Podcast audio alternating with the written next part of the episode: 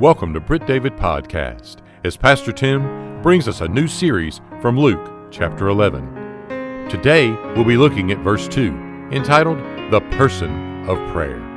Prayer is the most powerful weapon you have in your arsenal, and like any weapon, we need to learn to wield it with precision and with power. But we learn it by doing it. Today, we begin a phrase by phrase study of the model prayer as found in the Gospel of Luke. And today, we begin the person of prayer. Here's Pastor Tim. So, tonight I want to invite you to turn with me to Luke chapter number 11. We are beginning a new series of messages tonight on prayer as we've been working our way through uh, the Gospel of Luke when we came to, to chapter number 11. I mentioned to you that uh, we kind of took some time and just briefly went through uh, the Lord's Prayer or the model prayer, as I think uh, it is appropriately called.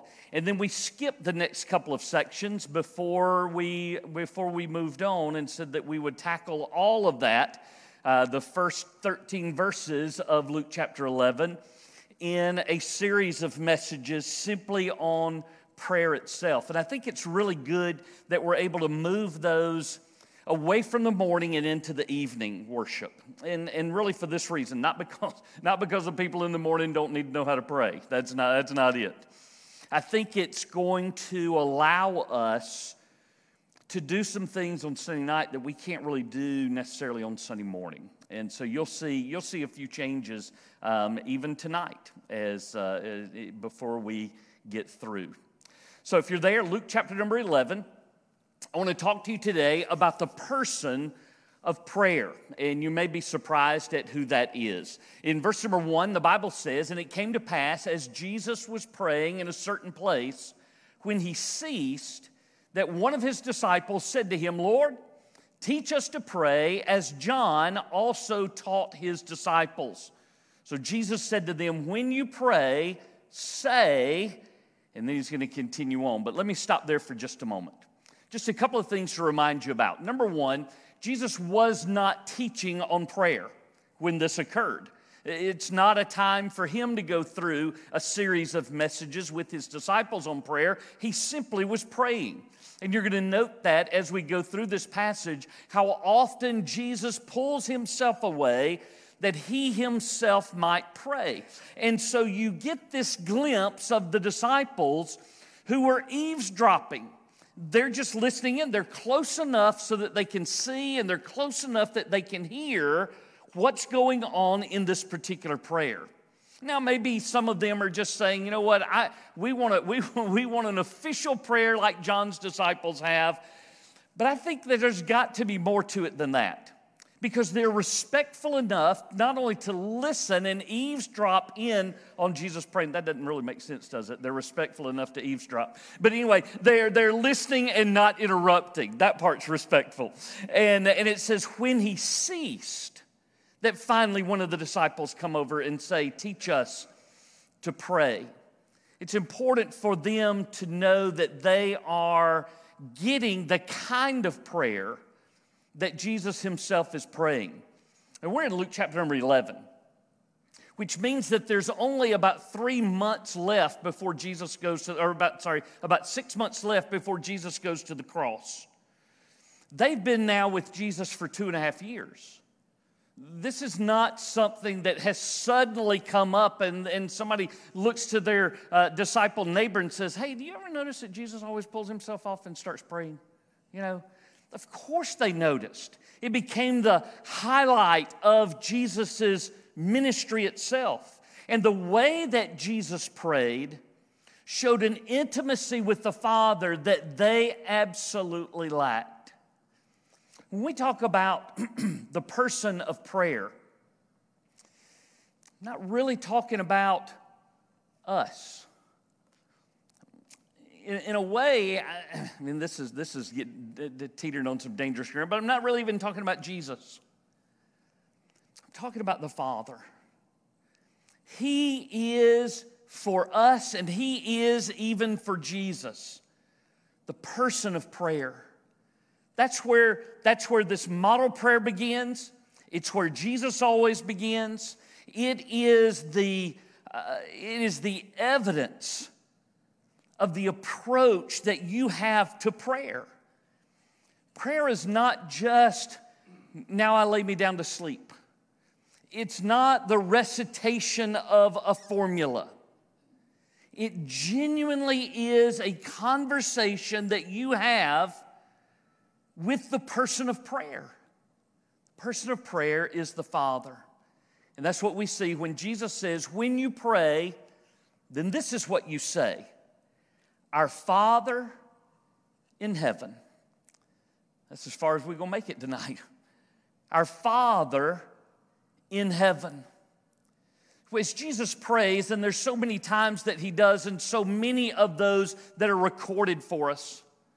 I would challenge you sometimes simply to go through the Gospels and discover when Jesus prays and how he goes about it. What you're going to discover is what we discover here tonight in going through this passage.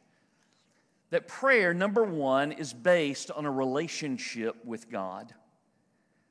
Prayer is based on a relationship with God. When he tells his disciples to pray, he says, You start off by saying, Our Father you address him and address him as your Abba Father, the one who has born you into his family, the one who has adopted you into his family.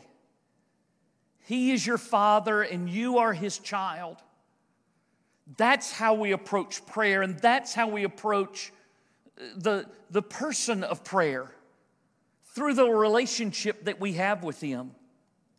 Now, I refer to this, sometimes people refer to this prayer as the Lord's Prayer, and I like to call it the model prayer. I think He's giving them a model for it. If there is a prayer found in the gospel somewhere that should be called the Lord's Prayer, then I would say that that's probably John chapter 17. If the whole thing is a prayer, and it's incredible to hear what is on Jesus' mind as he prays, I think right there at the garden. You know, he starts his prayer Father, Father, the time has come. And for a whole chapter, he simply talks to his Father. When, uh, when Jesus is on the cross, there are those prayers that are offered up to God when he's on the cross Father, forgive them. They don't know what they're doing. My God, my God, why have you forsaken me? Father, into your hands I commit my spirit. Matthew chapter number 11, Jesus prays and he says, Father, I thank you. In, in John 11, in a similar fashion, this is when he's raising Lazarus, and he says, Father, I thank you that you hear my prayers. He continually bases his own prayer life on the relationship that he has with the Father. And it is unique and it is intimate. If there is any one thing that you should strive for in your prayer life, not just in those individual prayer times, but in your prayer life as a whole, is to have intimacy with God. Prayer is not about laying out a list. Prayer is not about buttering him up. Prayer is not going through a mechanical routine. Prayer is talking to the Father. And as you get to know Him, you get to know His ways, you get to know His purposes.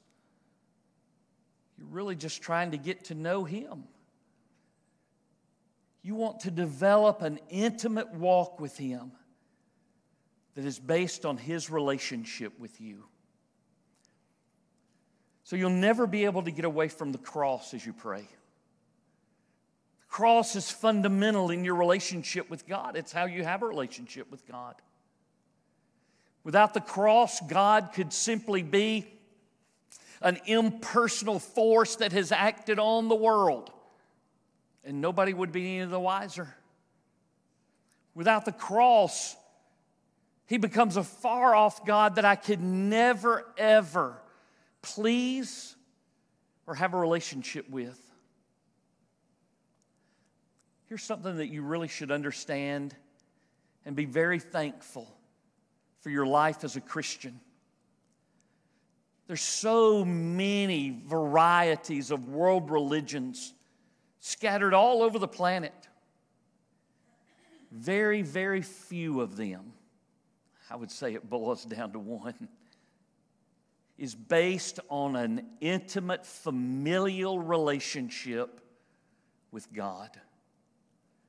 For some, He is he is a God who sits in the heavens and sits on his throne with a lightning bolt, who's ready to strike anybody who offends him or wrongs him or steps out of line in any way. I know some believers that begin to think about God in those terms. But as you spend time in prayer with Him, developing an intimate relationship with Him, you're going to come to understand very quickly that that's not who He is.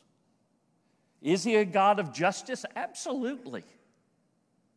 But more so, he is a God of mercy and a God of grace and a God of love and a God of loving kindness.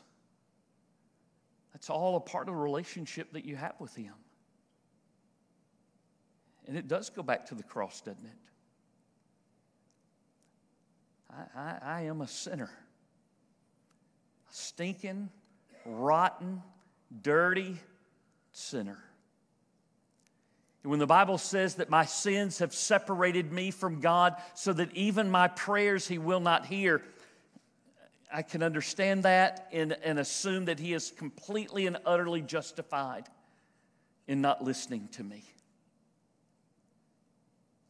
And yet He listens to me in the same way that Jesus continues to say, Father, I thank you that you hear my prayers. We can say that over and over and over and over again. The scriptures continually reminds us that he listens to our prayers, that he hears our prayers, that he acts based on those prayers. And it all goes back to the cross. What Jesus did for me there establishes a relationship with God that's based on faith. Prayer is simply the outworking of that, isn't it? It is the outworking of my faith relationship with God. Do I believe that He hears my prayers? If I don't, then I'm not going to pray. Do I really believe that He answers those prayers? If I don't, then I'm not going to pray. Do I really believe that He loves me despite what I do?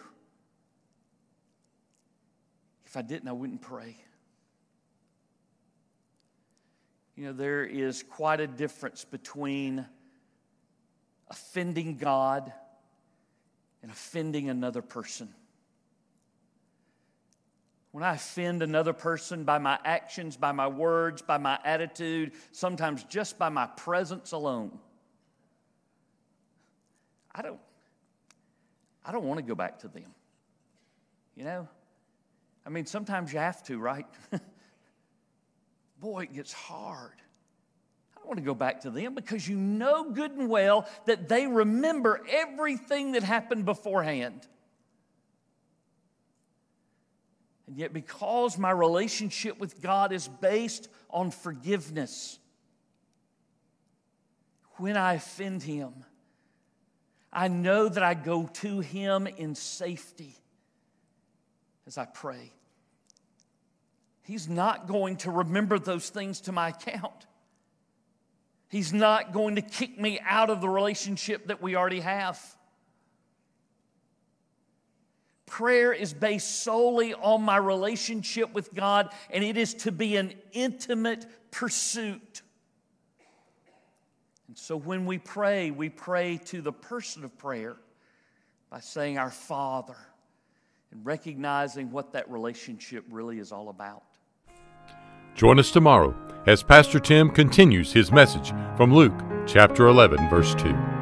Pastor Tim would love to connect and share with you about a personal relationship with Jesus Christ and how you can know that you know that Jesus is your Savior and Lord. That address is church office at brittdavid.org. We are located at 2801 West Britt David Road, Columbus, Georgia 31909. Thanks again for joining us here on Britt David Podcast.